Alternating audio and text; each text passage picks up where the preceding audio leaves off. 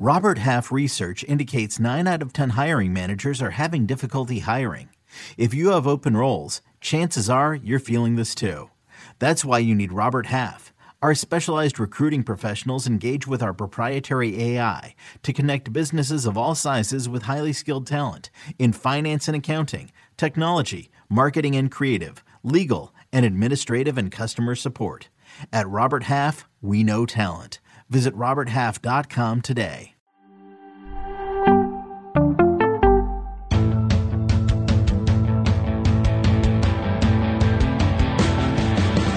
What's up, everybody? Welcome to the Pick Six Podcast, CBS Sports Daily NFL Podcast. I'm Will Brinson. I'm your host. It's Thursday, February 3rd.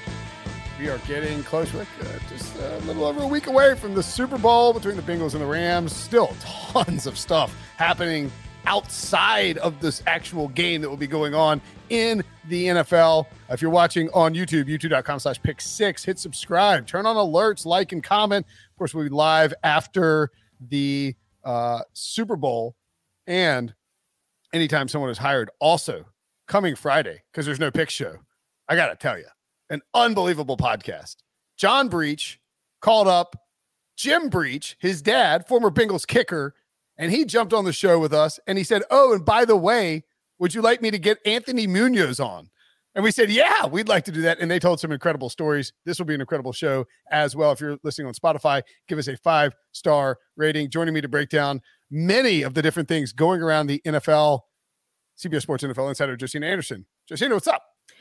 What's up? Well, you know, listen, um, it, it always feels like stuff is going on in the NFL. This week, it's gone up to another level. I feel like the temple is oh, yeah. burning and I can't get no rest. it's a week before a Super Bowl, and you know the NFL's hair is on fire, literally. Brian statements, Flores. statements going coming out everywhere. Tuesday, mm-hmm. February first, the uh, the first day of Black History Month, which does not feel coincidental. Brian Flores filed a lawsuit, former Miami Dolphins coach, against the NFL, against the New York Giants, against the Miami Dolphins, and uh, wait, who else did he sue and name? the Giants, the Dolphins, the Broncos. The Broncos. Oh God, that's right. He basically said John Elway showed up drunk to their to the an hour late to the interview, and John Elway since issued a statement back about that. The Very uh, anyway, and he also sued the other 29 NFL teams, uh, but they're John Doe corporations, which is, uh, learn something new. Always learn something new with the law. Um, what's what's I'm curious, what was your reaction, and what's sort of been the reaction to that lawsuit uh, from what you hear around the league? Well, I think it's uh, aside from the initial cuss words like "oh bleep," you know. well, um, I it's definitely rooted in historical issues. Um, and those concerns led to the formulation of the Fritz Pollard Alliance back in the day, the architecture of the Rooney Rule, all of those things. So that is why there's such a strong uh, listing of multiple examples that kind of highlight that uh, historically and you know just concerns that we have in the media um, i also think a lot of people uh, are triggered around the league you know mm. with this coming out it's um it, it's bringing up a lot of um you know it's stirring up the water in the well mm. And that is uh it's hurtful you know and even as a person of color um you know i don't think there's one alive um you know that hasn't gone through uh, different plights where you know the tentacles are not you know kind of I guess stimulated by this, so to speak. And I'm just watching my phone. I'm sorry. Yeah, yeah. no, no, no. I'm not. I'm missing anything while we're talking. I mean, you know, I mean, one of the, I mean, you know, one of the last times that we did one of these podcasts. Yeah. Uh, and and and you know, it, you know, I guess sort of connected, right? Brian Flores yep. still in the running for the Texans job. Uh, the Texans had fired uh, David Culley. so, so yeah, by all in means, the middle of in the middle of us talking, which is a, you know a part of this as well. Um, but like I was saying, it's you know it's a difficult subject. It's a bringing up a range of emotions in people. Um, I don't think that I am you know hearing um, like this uh, brute force of you know people ready to you know, level arms, so to speak. And it's not a reflection of, um, you know the the credibility that they feel like Brian Flores has and make making these uh, allegations, but rather um, you know one you know fear of reprisal and or two um, you know what really is the next step after and that's what i'm hearing from coaches that i've spoken to you know we've heard these things before outside of the specifics of what Brian Flores is alleging, which is very volatile. But you know, what's next? What's Plan B? You know, what what what is the end goal here? You know that that I've heard that. I've also heard people say um, they don't think that that, that I don't know. I don't know if I'm going to call it's not so much that it's a waste of time, but that it's the wrong focus. Like, you know, what is the discussion to be had on how much you can force uh, someone who owns a business to, you know, hire, uh, you know, a certain proportion of, of people of color, so to speak, right? And what right. and what really is that ratio? Um, certainly, you want uh, laws of equity to be followed. Um, and the process to be authentic, right? Um, and so this particular coach was saying that he feels like we need to uh, focus on ex, you know expansion and things like that, and and creating more opportunities by having more teams. So that's another, and, and or obviously permeating ownership, and and what are the real paths for that actually happening. The other thing I heard from another coach is someone feels like uh, Mike Tomlin being the only black coach in the NFL um, uh, this person feels like he needs to speak up because mm. of his tenure. Uh, and I haven't even had a chance to tweet this out. There's just so much going on, can't. but yeah. um, and I will. Um, but uh, that my and I said this on the CBS HQ uh, hit that I did a few hours ago. But that that this person feels like Mike Tomlin needs to speak up because of the tenure that he has. Uh, the security and job position that he has and the economic security because of the duration of that tenure um, that it would be very important to hear from him as an active head coach and as the only uh, black head coach in the NFL to speak up on this situation. So, so those are some of the things that I'm hearing. Well, you know, it's it's it's tough because I think that like the Rooney Rule was designed in like it was a good thing. Like it obviously it was designed with well like like you know beneficial intentions. Um, one of the downsides is that the Rooney Rule, in in theory, works very well, and but in practice, oftentimes it can lead to teams simply checking a box, and I, I think that's part of the problem, right? Like you don't want you don't want a team to just as a hypothetical to fire their head coach and say, you know what, we can get Jim Harbaugh. Like it'd be great. We get Jim Harbaugh from Michigan. They're like, but unfortunately, we have to interview a minority first. Like that's that is the antithesis of what the Rooney Rule actually is. And okay, so, but I don't know. But I don't know how you like. I, I and I don't, and I think the NFL is probably struggling with this too. Is like I don't know how you go about enacting change that is actually easily uh that actually like that makes it prac like the practice like in practice like how do you enact change that creates the beneficial approach in practice from these NFL teams. And I think that's kind of hard to do. It would be hard to do for any business, right? So I think one is you have to go back to, you know, all of the things that weren't happening that led to the formulation of the Fritz Pollard Alliance and the Rooney Rule. And while people have a, a big debate going on as far as the um you know effectiveness of the rooney rule whether it should be in existence i don't think what is up for debate is the intention of it right? Which is to create more diversity in the uh, hiring uh, process right? The other way to look at this is um, because you're right i mean uh, if an owner has in their mind that they want to interview a certain candidate uh, or, or, that they favor a certain candidate um, you know how authentic are those subsequent interviews right, right. um so there's a couple ways to look at this. One where would the process be without the rooney rule? So you have to think of the inverse of that right? Where would it be without the rooney rule in terms of the amount of minority candidates that would be in front. Uh, Mike Tomlin, who I mentioned, is a function of the Rooney Rule, and by the way, was not uh, uh on uh, the, at the top of the list at the time that that was occurring. So there are examples and and others um, that are are you know an example of the Rooney Rule working.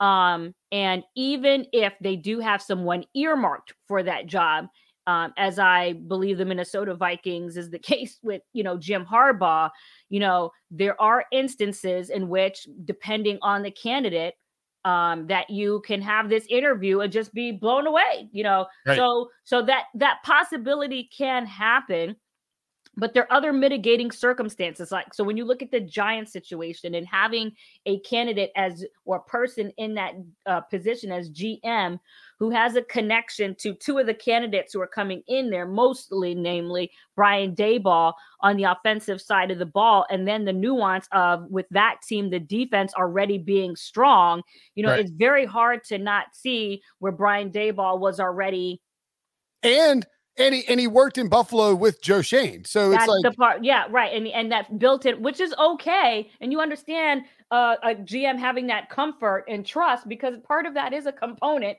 you know, is familiarity and trust. Though obviously not every person that is hiring someone out there, like if you go to Pizza Hut, I'm pretty sure that you weren't working, you know, with that person before. So there are, are you know jobs where you know people get filled for jobs where there's a pre-existing familiarity, but certainly that helps and, and I just want to carve out something really quickly that I, I thought sure. was important with even within that giant situation that I did find uh, uh, somewhat troublesome. Um, and I didn't get an opportunity to really report on it because I was in the or comment on it because I was in the air. So I felt like I could have broken that broken that news, but I was in the air. Right. And the same thing with the Raiders as I was on the field, literally at SoFi when that news came across. Though I was hearing that at 6 a.m. that morning, but nonetheless, with the nonetheless, right with the giant situation what I found to be disturbing, and I and I think we could literally pinpoint the time um, with regards to the tweets. So Leslie Frazier's job uh, interview was scheduled at 9 a.m. So I'm going to assume that that started at 9 a.m. or shortly thereafter. That's what I right. tweeted before. And and maybe some, you know, we can look this up on the timeline or or regardless. But at some point in the early afternoon, a tweet comes out, people reporting that Leslie Frazier's interview was done with the Giants. Right. Okay. My flight that same day was at 5 15. 5 15 p.m. Okay. Um, I had conversations um that you know made me aware of, I'll just say, where Leslie Frazier's whereabouts were at that time. Just put it that way. Right. And my understanding is is that Leslie Frazier, per my conversations, um, had just gotten back to uh, Buffalo. Like literally, you know, just getting down. All right. Sure. And so as soon as I get in the air, and normally it takes a certain amount of time, Will, before you can get Wi-Fi service when you're 30,000 feet up. Okay. It wasn't even an hour later where I open up my laptop and what do I see according to this timeline? That Brian Daboll is named the head coach of the New York Giants. Right. Let's just think about this timeline even if that interview, let's just call it 12. And I don't have the exact tweet. I know it's out there. When people said that the the Brian Daboll interview is over. Let's call let's call it 12. Right. And let's say it, and let's say it's six, let's call it 6 30, 6 o'clock. So within that time, and I think it's still narrower because obviously there's the time to inform the candidates, let Brian Daboll know, draft up the press release. So you know that that time is even more contractual. Right. How much time after Leslie Frazier was there consideration of all the things that Leslie Frazier said in that interview? Apparently not much. But that's what I'm but that's what I'm saying. Yeah. So for I I just wanted to point that timeline out cuz I don't think much was made about that at all. And I, and I cuz I even said that I'm like how is it cuz literally the last thing that was told to me before I took off with my sources, let's talk before Sunday about the the Giants head coaching job. I was not prepared for that to happen that day because I'm thinking, okay, I know I knew he was definitely going to have the interview because Joe Schoen's presence. Let alone I don't know that all, all people realize that Schoen, Leslie Frazier, Brian Daboll have the same agent. That's a whole hmm. nother that's a whole nother subject. That's another can, that's another issue with these that, interviews for sure. Yeah, well, yeah. that that's a, that's a whole nother layer. And I and I have extreme respect for their uh, agent. So I'm not I'm not pointing to anything being nebulous with uh, who that is. I'm just saying that that's another component that let me know for sure that Leslie Frazier was getting that interview that right, day, right, right, that that sure. was going to happen. Okay, that's really what I'm trying to illuminate. And uh, although it is a separate topic about you know uh, the, the, the alliances and, and how sometimes that foretells, you know, how things unfold. Okay, so that's a separate subject. But my my point is is that I said to myself that there was no way that uh, Joe Schoen wasn't going to, you know, look through this thoroughly, or at least uh, from an optics standpoint, have that look that way because of the regard for Leslie Frazier. So sure. I was very surprised that that timeline was so short. Well, and you know, part of the the Leslie Frazier thing is interesting too because, uh, you know, one of Brian Flores's issues is stems from with the Giants stems from the Bill Belichick text in which it appears that Bill Belichick was attempting to text Brian Daboll and tell him congratulations and texted the wrong Brian in his phone. Who amongst us hasn't been there, Bill? Uh, but you know, pretty bad timing for it. Um, and and you know, Flores is like, "Are you t- trying to text Daboll or or trying to text Brian Flores?" He's like, "Oh my god, I you know I screwed up." Um, the you know, granted, I, I think I guess I mean like, why did the if the Giants already interviewed Leslie Frazier, and I believe had another uh, black candidate that they spoke to. Maybe it was their defensive coordinator. Maybe they'd already spoken to Flores. Like, why did they bring Leslie Frazier back for a second interview if they knew they were going to hire Brian Daboll? Like, why are you bring like you're because you're kind of wasting his time, you know? And it's it, you know like if you know you're going to hire another guy, why are you going through the whole well, a couple, a couple things. I there've been so many head coaching interviews, it's and literally because I have been been traveling so much, I can't sit up here and tell you that I um like remember all of the the list through the first rounds and second rounds right? I do know the uh, modification to the rooney rule that you have to at least interview two um and I don't like saying, and I understand other people say that, but me personally, I don't like to say minority, but a, another person of color,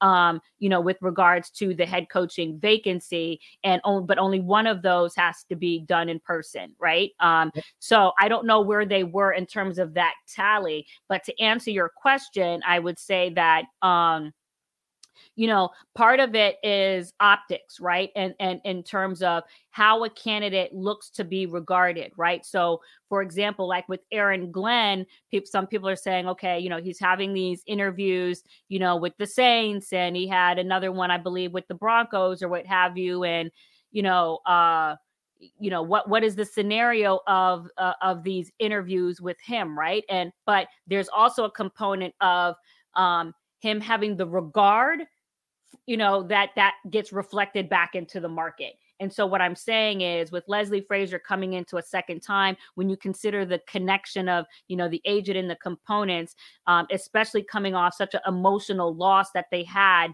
um, uh, to the chiefs i believe i think from an optics standpoint in terms of how you look as a candidate in the market that it was important for leslie frazier to look as uh, the, uh you know to receive a second interview Sure. I mean, it's uh yeah, it's it's that's it's, that's it's, what it's, I'm thinking is the thinking. I can't, you know, I'm not saying that uh, you know, uh uh, you know, that's Leslie Frazier's saying that to me or what have you. That's what I think is the the thought process, you know, behind that. And also, he, he has his own relationship with uh, uh, Joe Schoen, and obviously his own connection with the the the, the Bills situation. And and it's not to say that uh, Brian Daboll is is is a, is a very strong candidate in his sure. own right, and and no one is disputing that. Um, especially when you uh, match it up against the needs of the Giants at the time. The question is, how much of a foregone conclusion, you know, was that prior to other people interviewing and what does that say about the chances that those people who are coming after that conclusion is made really have?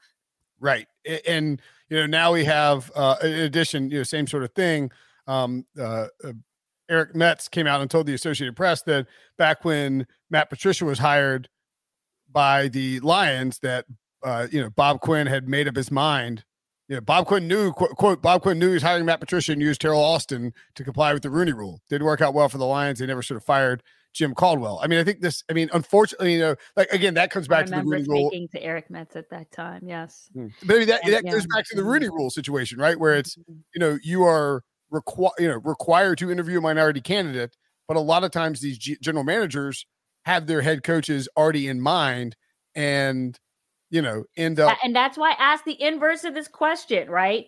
but the other side of this, but where would we be without that? Correct. Because then we might see it might be homogenous. We might see no color in, right. these interviews, right? So that's yeah, look, if, you, like- if you if you said if you said all right, NFL teams, no more Rooney Rule. You just got to do the right thing. You, Hire the person that you like, and it was all closed door. Remember, it's not just the requirement that is, um, you know, the benefit of the Rooney Rule it's the forced transparency of actually seeing who is getting interviewed. You probably wouldn't even know. Then they would say to you, "Oh, we in oh, our process was thorough.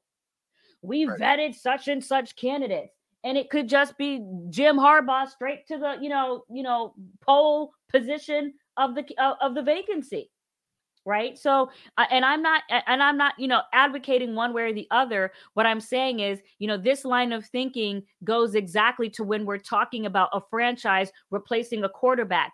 You have to tell me what is the flip side of that option before you sell me on what you currently have being bad. Right. Uh, it's, it's, that, it's, that's what I'm saying. yeah, I mean, look, it's a complex issue. It's one we'll keep diving into. Um, I don't want to, you know, I, mean, I don't yeah, want to go on too quickly from it, but I am curious what do you think the fallout could be for the Dolphins specifically um, with the Brian Flores into with the Brian Flores lawsuit? Because I mean, I know that they're technically being sued for racial discrimination, but I mean, like, I mean, they hired him, so I don't think they're being sued for their hiring practices per se the real bombshell for me was when it comes to the Dolphins ah, specifically is the hundred K. Okay, you know what I'm saying? Like the let me let me let me explain this. Let me explain this. Yeah. This is this is a, that is a good question. Okay, so just because other people of color exist in an organization doesn't mean that things hmm. can't happen within an organization that specifically impact or are unique to people of color. Okay Yep. you're looking at one. yeah, you know no, I mean, look, no, like, no, no, no. I'm not even talking about like I'm just talking about even over the course of you know my career. You know what I'm saying? Like thing or, or all you know or people of color in general. Like um, I don't. You don't have to work at a place right that is completely uh homogenous outside of your presence for there to be uh, an existence of things that impact you as a person of color in that organization. So, in right? other words, even though, and look, like, I mean, admittedly, middle aged uh, white guy here, not, you know, not, not, I like, I, yeah, uh, I'm 40s. I mean, yeah, I mean, yeah.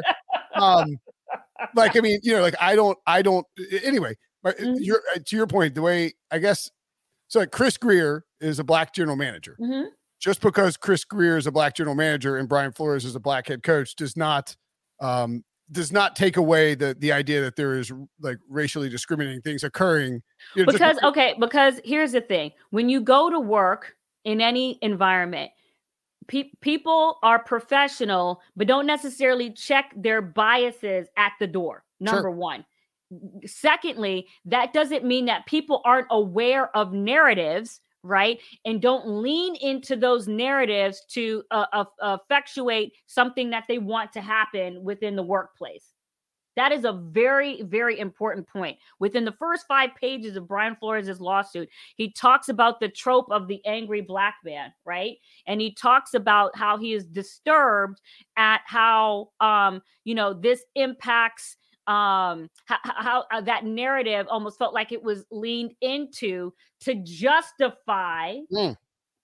his departure regardless of the existence of other people of color there. Okay. Okay? And and, al- and also not just the presence of people others in the building and i'm just talking about this from a macro standpoint not specifically with indoors to the Miami Dolphins but out outside outside outside of this i think it's it's you know that that narrative component is is is so potent is so the, the, the trigger of that it, you know it, it's just so potent. I just can't you know uh uh, undersell that, you know, based on the conversations that I'm having and just the experience of, you know, covering the league and just even in industries in general, right? The, the aspect of that is is just very, very important. And I think that um, you know, people really need to not obscure that just because there are other people of color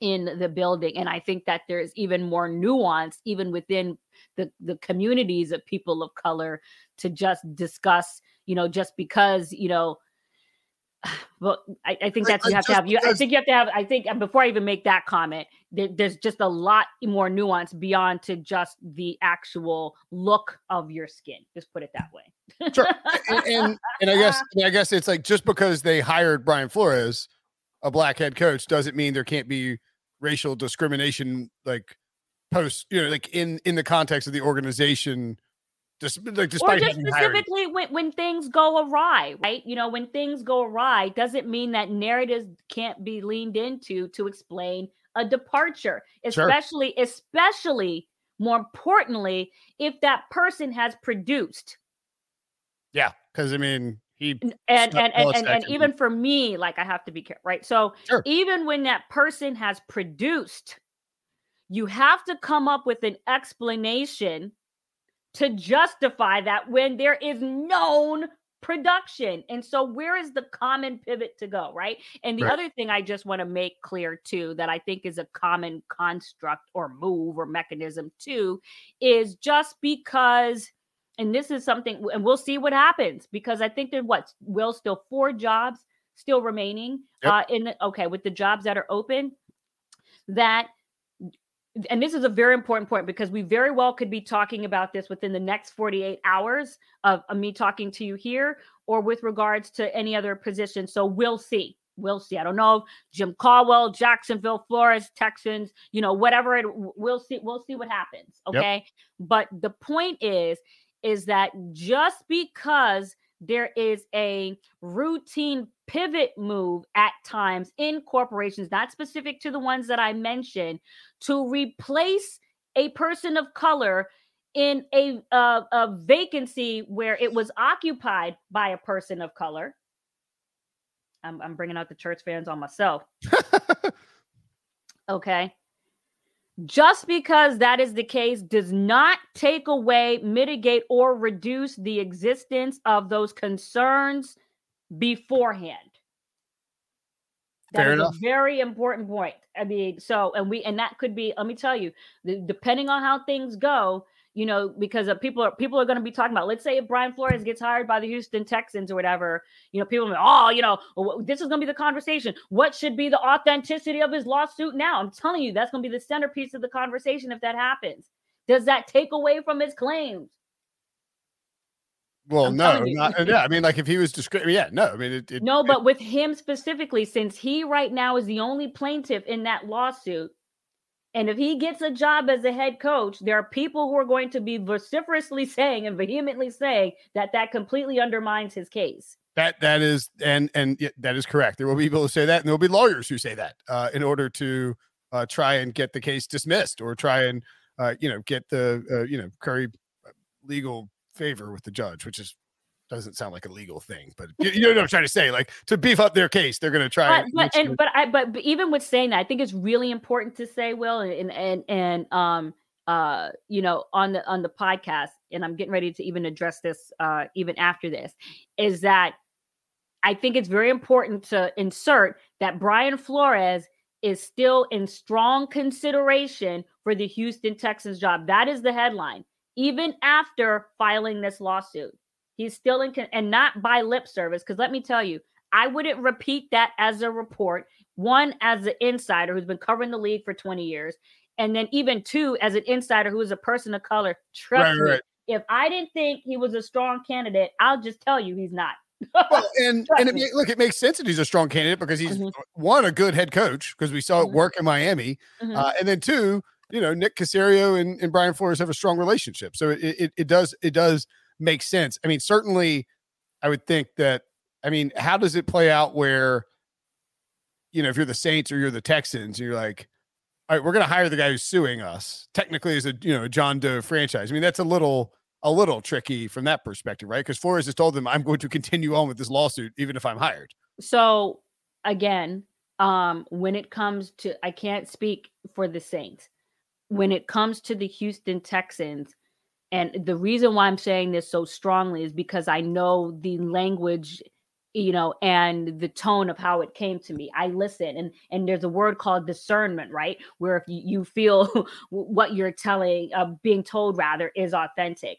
And I, I was told in no unequivocal terms right? That absolutely um and, and and not only is he a strong candidate but i i don't hear the concern over the presence of the lawsuit being a um, a, you know, a concern, at least with regards to the sources that I was talking to, that I can feel like I can say it with that with that strength. You know what I mean? And now, it does it mean that there aren't multiple uh, voices in this decision? But I can say that that um, exists, you know, uh, within uh, is a part of that framework of thinking. Okay, that's good mm-hmm. to uh, that's good to know. All right, let's uh let's, let's, take a quick break. Let, we'll, let, um, let's let's let's uh, yeah, let's, let's, let's, let's, crank the. Can I get some Beyonce fan? I'm just okay. Let's, let's just be a fresh, fresh church fan, and uh, we'll take a break. And when we come back, we will look at some of the uh, the other uh, head coach openings. Mm-hmm. This episode is brought to you by Progressive Insurance. Whether you love true crime or comedy, celebrity interviews or news, you call the shots on what's in your podcast queue. And guess what? Now you can call them on your auto insurance too with the Name Your Price tool from Progressive. It works just the way it sounds. You tell Progressive how much you want to pay for car insurance, and they'll show you coverage options that fit your budget. Get your quote today at progressive.com to join the over 28 million drivers who trust Progressive. Progressive Casualty Insurance Company and Affiliates. Price and coverage match limited by state law. Another day is here, and you're ready for it. What to wear? Check. Breakfast, lunch, and dinner? Check. Planning for what's next and how to save for it? That's where Bank of America can help. For your financial to-dos, Bank of America has experts ready to help get you closer to your goals. Get started at one of our local financial centers or 24-7 in our mobile banking app. Find a location near you at bankofamerica.com slash talk to us. What would you like the power to do? Mobile banking requires downloading the app and is only available for select devices. Message and data rates may apply. Bank of America and a member FDIC. Okay, so we mentioned the Texans. Is it coming down to Brian Flores and, and Josh McCown because man, that is, you know, you talk about the narrative and you talk about the online discussion. Uh, if the Texans pick Josh McCown, who is never and who I think is probably going to be a really good coach at some point, um, but it's never doesn't have any coaching experience above the high school level, I don't believe. Um, if they pick him, the the the the white former quarterback with no coaching well coaching experience above the high school level, over. also currently doesn't have a, a, a, title as a coach with the Texans. Like he doesn't right. have a, a, a, like you know like he's, he's like an advisor or something. Right, a coaching title. Mm-hmm. Go ahead. Yeah, I'm just saying if they pick Josh McCown over Brian Flores, the ensuing commentary is going to be and the and the reaction is going to be and I think probably understandably uh not calm, right? I mean I mean is is that safe to say? Well, I don't think that you can dispute uh, the optics and the concerns that yes. emanate from the optics from that. I there's I can't sit up here and tell you there's not going to be a um, palpable um, you know and uh, conversation that includes a lot of frustration you know from people who will talk if that happens. Absolutely, I covered Josh McCown and spent you know a time you know covering the Bears in Chicago. Um, very few people. Um, meet up to the level of uh, regard that I have for Josh, especially in the time, you know, I don't speak to him as, as much, you know, now. But what I'm saying is, even at the time that I was covering him, I, there's probably not a person that I had, you know, higher regard for even at the time. Okay. So right. Josh McCown is a great, great person. And um, on top of that, I'm sure he has a lot of intellect when it comes to the game because specifically he's also a quarterback, right? That's almost kind of like whoever you think that are some of these pundits that come on TV. And though they weren't great quarterbacks, not naming any people, um, but they but they you know do a good job of pointing things out on the telestrator okay and that that comes from their strength of knowledge of breaking down film so great for them right and i'm not saying that he doesn't possess a strong knowledge of the game but when it comes to his experience right in comparison to the experience of other you know people who that are out there I think that is um, a logical cause for um, a heated conversation. Yes. Yes. Um, that's the, yes. The optics are going to make it loud if Josh McCown's hired over Brian Flores, even if Josh McCown is a good hire, just because of what's. And and, and if I can do a Stephen A. However, okay. there- However, However, there are a couple things that I think are important, you know, with regards to the Texans process. And I reported this on Twitter. And again, we'll, you know, continue to, uh, you know, talk about this even after this is that, you know, part of their process over the last 48 hours per sources is, you know, going through and vetting the staffing plans of each of these candidates and vetting that out. Okay. So the viability, the availability, the fit of those components of this, what these candidates are telling you are the people that they would like on their staffs. And then after that review, are they available? Are they viable? You know, do they, you know, do they fit? Is, you know, what is the feeling of those things? So that is, I, I can't tell you that is a very strong component with regards to this, I believe. Sure. In addition to, you know, just how the owner feels about, like, let's say someone like Flores and his his Patriots lineage and all those other things, and the pervasive, uh, how much of, of that lineage is present, and all those things, and the comfort level with all of that. So all of those things have to come in place. In- addition to the fact that you already have uh, coaches in there who have high regard in the building, Lovie Smith, Mm. Pep Hamilton. You know, so what are these candidates saying about their ability to work with those people? That is a component here too. So we, we have to see what the results of those are and then when the meeting of the minds happen you know where they settle specifically also after just coming off of you know uh letting go of a coach just one year into this you don't want to be like you remember when you go to the arcade and those hippopotamus you know pop up and you just you know doing this in the coaching search every year whack-a-mole. what, what is that called Whack-a-mole. Whack-a-mole that is it whack-a-mole or whack-a-mole is Whack-a-mole. whack-a-mole The okay I, is I probably said I whack-a-mole mean, if you I were, if you were Pete Prisco, you were Pete Prisco, you could say whack-a-mole. You know, but, uh, So you don't want to have whack-a-mole going on every year with the coach and you know doing Sure. that. Hopefully, whoever lands and surfaces from this review is the candidate that you can sit on for more than one year. Will Yep, absolutely. Um, okay, other jobs as well. Mhm. Uh, the Dolphins. Um, they have Hmm. What I I I had forgotten that they'd interviewed Mike McDaniel twice. Um, which and and by the way, I mean, you know, talk about the online discourse. Mike McDaniel, um, a minority hire. Would he would be a minority hire? Uh, someone should tell Deadspin that before they write their uh they write their this guy doesn't deserve it. Uh, you know, this this any, anyway. Um anyway. Ah, The so uh, funny. I just want to yell however for the rest of the day. However, however, however, I really, Mhm. co- I didn't, I don't think I liked Stephen A. back in the day, and I've like Mhm. now I like love Steve. And like I just, Mhm. I've come around like full circle on you Stephen. come A. around. Yeah. All right. I mean, I could watch these cowboy videos all freaking day long. Oh well, that's just funny. Just tremendous. Um, Mhm. the uh, the Dolphins. The Dolphins. Who wants to work in Miami?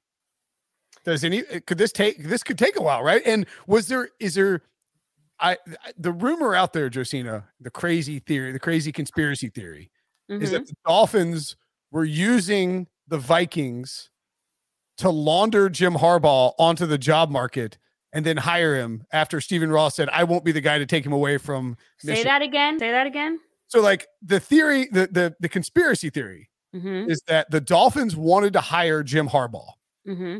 but Stephen Ross had said, I won't be the one to hire him away from Michigan. Mm-hmm. However, if he went through an interview process with Minnesota and then looked like he was going to take a coaching job in the NFL, then Stephen Ross could jump in and say, you know what? Uh, if he's going to take one anyway, it's got to be my team. Uh, that's a crazy conspiracy theory, right? Hmm. Interesting. Um, I, I haven't thought about that. Um, it will be interesting to see where they land. One thing we do know, and I was trying to go through my phone and see if I can, um, you know, because I was given five names and then I can't even, um, I didn't even have a chance. Sometimes people are telling me things on the phone and then I'm not uh, writing them down. Um, and then I have to go back, you know, through my notes.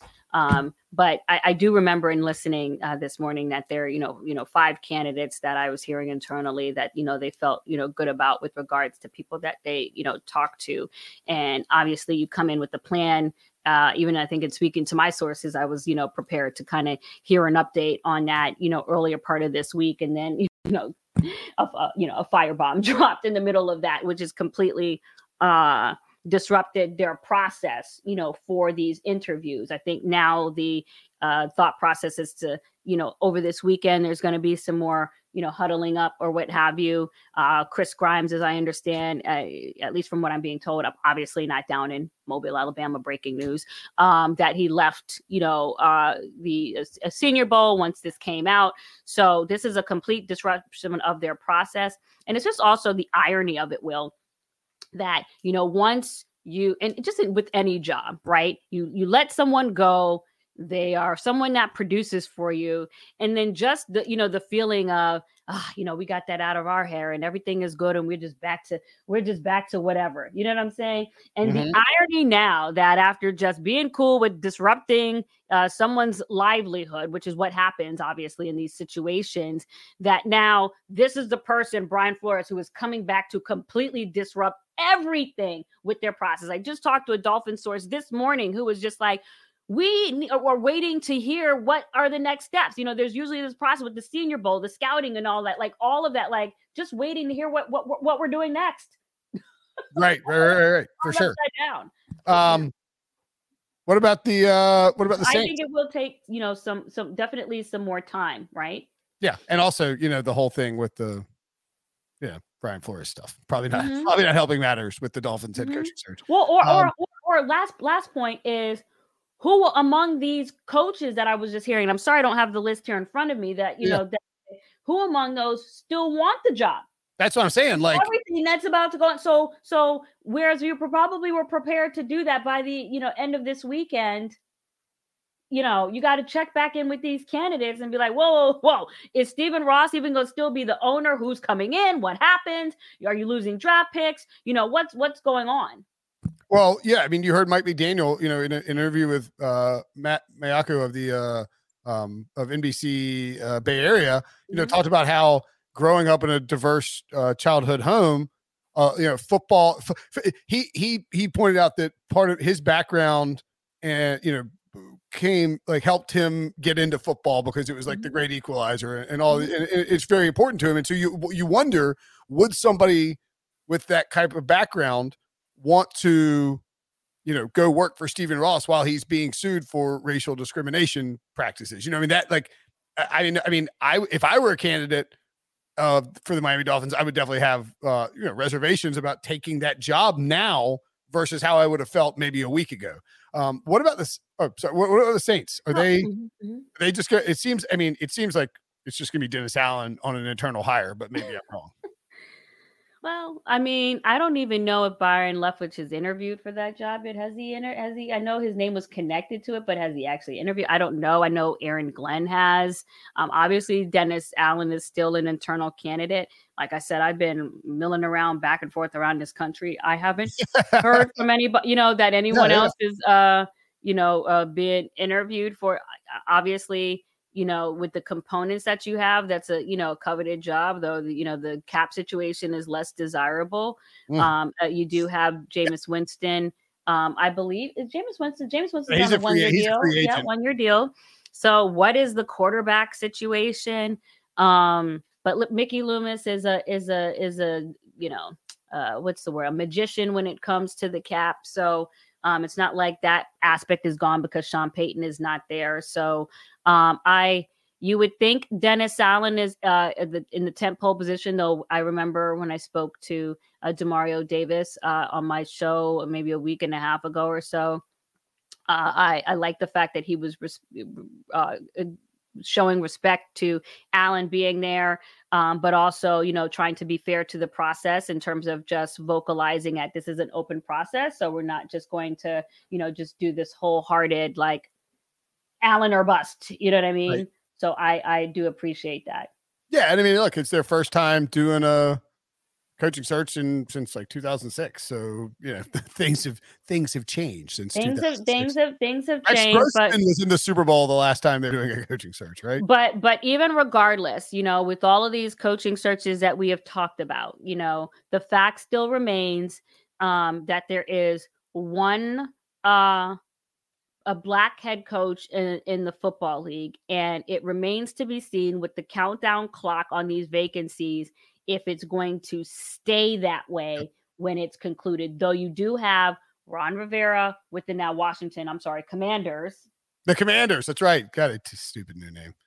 Um, and you have uh, Robert with the Jets. Yes, Robert Saleh with the Jets. Mm-hmm. You know, the the one job that I thought, you know, through all of this, it's like if the Jacksonville Jack nobody nobody likes Jacksonville and the Jaguars.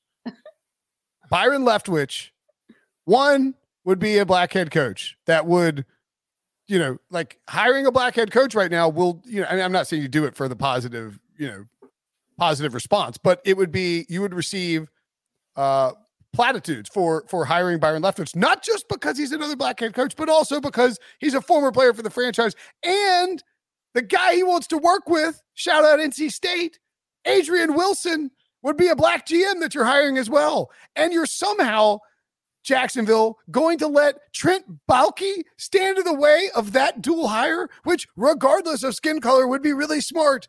And uh, I don't know, it's kind of frustrating. I'm I'm, I'm surprised that they wouldn't so, just curb and do that. Um, you know, my current plan is hopefully to speak, you know, to a source tonight that will, you know, give me some more information. I've been trying to pin this person down for like the last four days.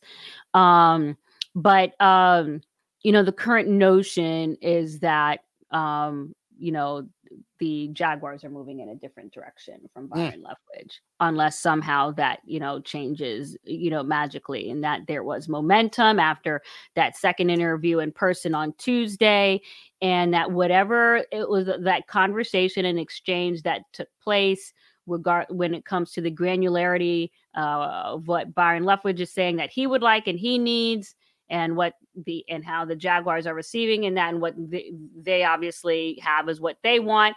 Those things uh, did not match, and it sounds like, um, based on what I'm hearing, that uh, there is umbrage taken, you know, with mm. regards mm. to that being set forth on on the table as to whatever those components are. Some people are going to tell you it is the Adrian Wilson factor. Some people are going to say that that really wasn't the main sticking point, depending on who you talk to.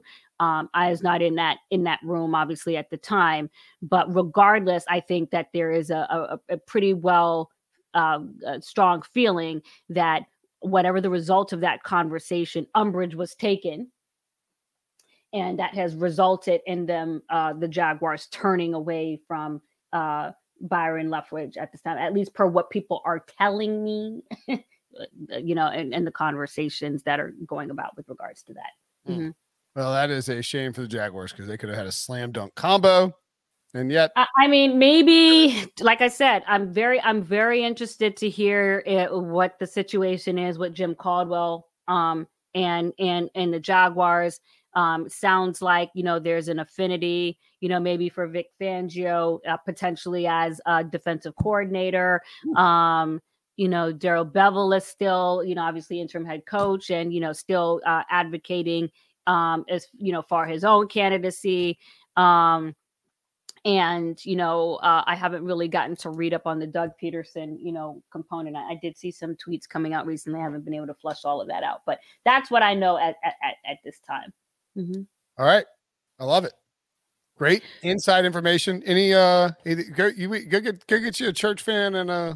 Well, you know, a couple things. I do want to get lobster tacos I do need to get my outfits together for Super Bowl. Brinson, we we don't show up half stepping at big events. You know what I'm That's saying? Right. I so- wanted to wear a hoodie and joggers for our for our HQ show, and I was told no. You will be wearing a. Oh, really? That, that, that's what they told you? Yeah, yeah. yeah okay. I was like, can we please? Well, the last casual? time we did a podcast, you did have a knit cap on. In, yeah, that's right. I want indoors. Which I was asking you was how that goes over with your wife. I was just cu- I was just curious. No, no, no judgment. Just curious. You know, that's like on the that's way down on the list of things that annoys my wife. uh, it's a, it's At least you acknowledge list. that there's a list. oh, there's a list. Oh, there's a list. Uh, and that's and that's outside of the honeydew list. Okay, That's yeah, yeah. This is a, this is not a to do list. a Um, separate list. yeah, and you know the uh we were told on our conference call too. It's gonna be like freezing up on the uh the rooftop where we're on a helipad where we're doing our. it's gonna our be freezing. Oh well, yeah, because I missed that call. I was traveling back. They So wait, said wait, they said it's gonna be- scoop. they were like prepared. They were like long johns would be fine. I was like, what? We're going to Los Angeles. What are you talking about? Long Oh. I- oh, thank you for saying that because I absolutely need to look at weather.com. Yeah. Check. It looks like it's gonna be like a little bit warmer, like set like high sixties, low seventies. Yeah. I guess it's just cold as hell in North Carolina right now. But Yeah. um, I Yeah. would You're uh talking about cold, relatively speaking. yeah, but I also think that because of like the because it's on like a rooftop that it may be Oh, colder. and we're near water. Yeah, that that yeah. ask ask I would ask somebody. I'm gonna ask somebody too, but like I would I Mm-hmm. would inquire about it, Josina, because Lord, the- here I what long am. johns was was bandied about, and that that that got me a little nervous. Mm, well, g- good heads up by you, so I don't Yeah. come out there in my cool outs. Glad I could bring a little, in, a little information to the podcast. Personally, as always, Josina, You excellent stuff. delivered the We'll, uh, most important notes. Yes. hey, we'll uh, we'll we'll see you out in L.A. We will see you. Bye, guys. All right, sounds good. See ya. Bye.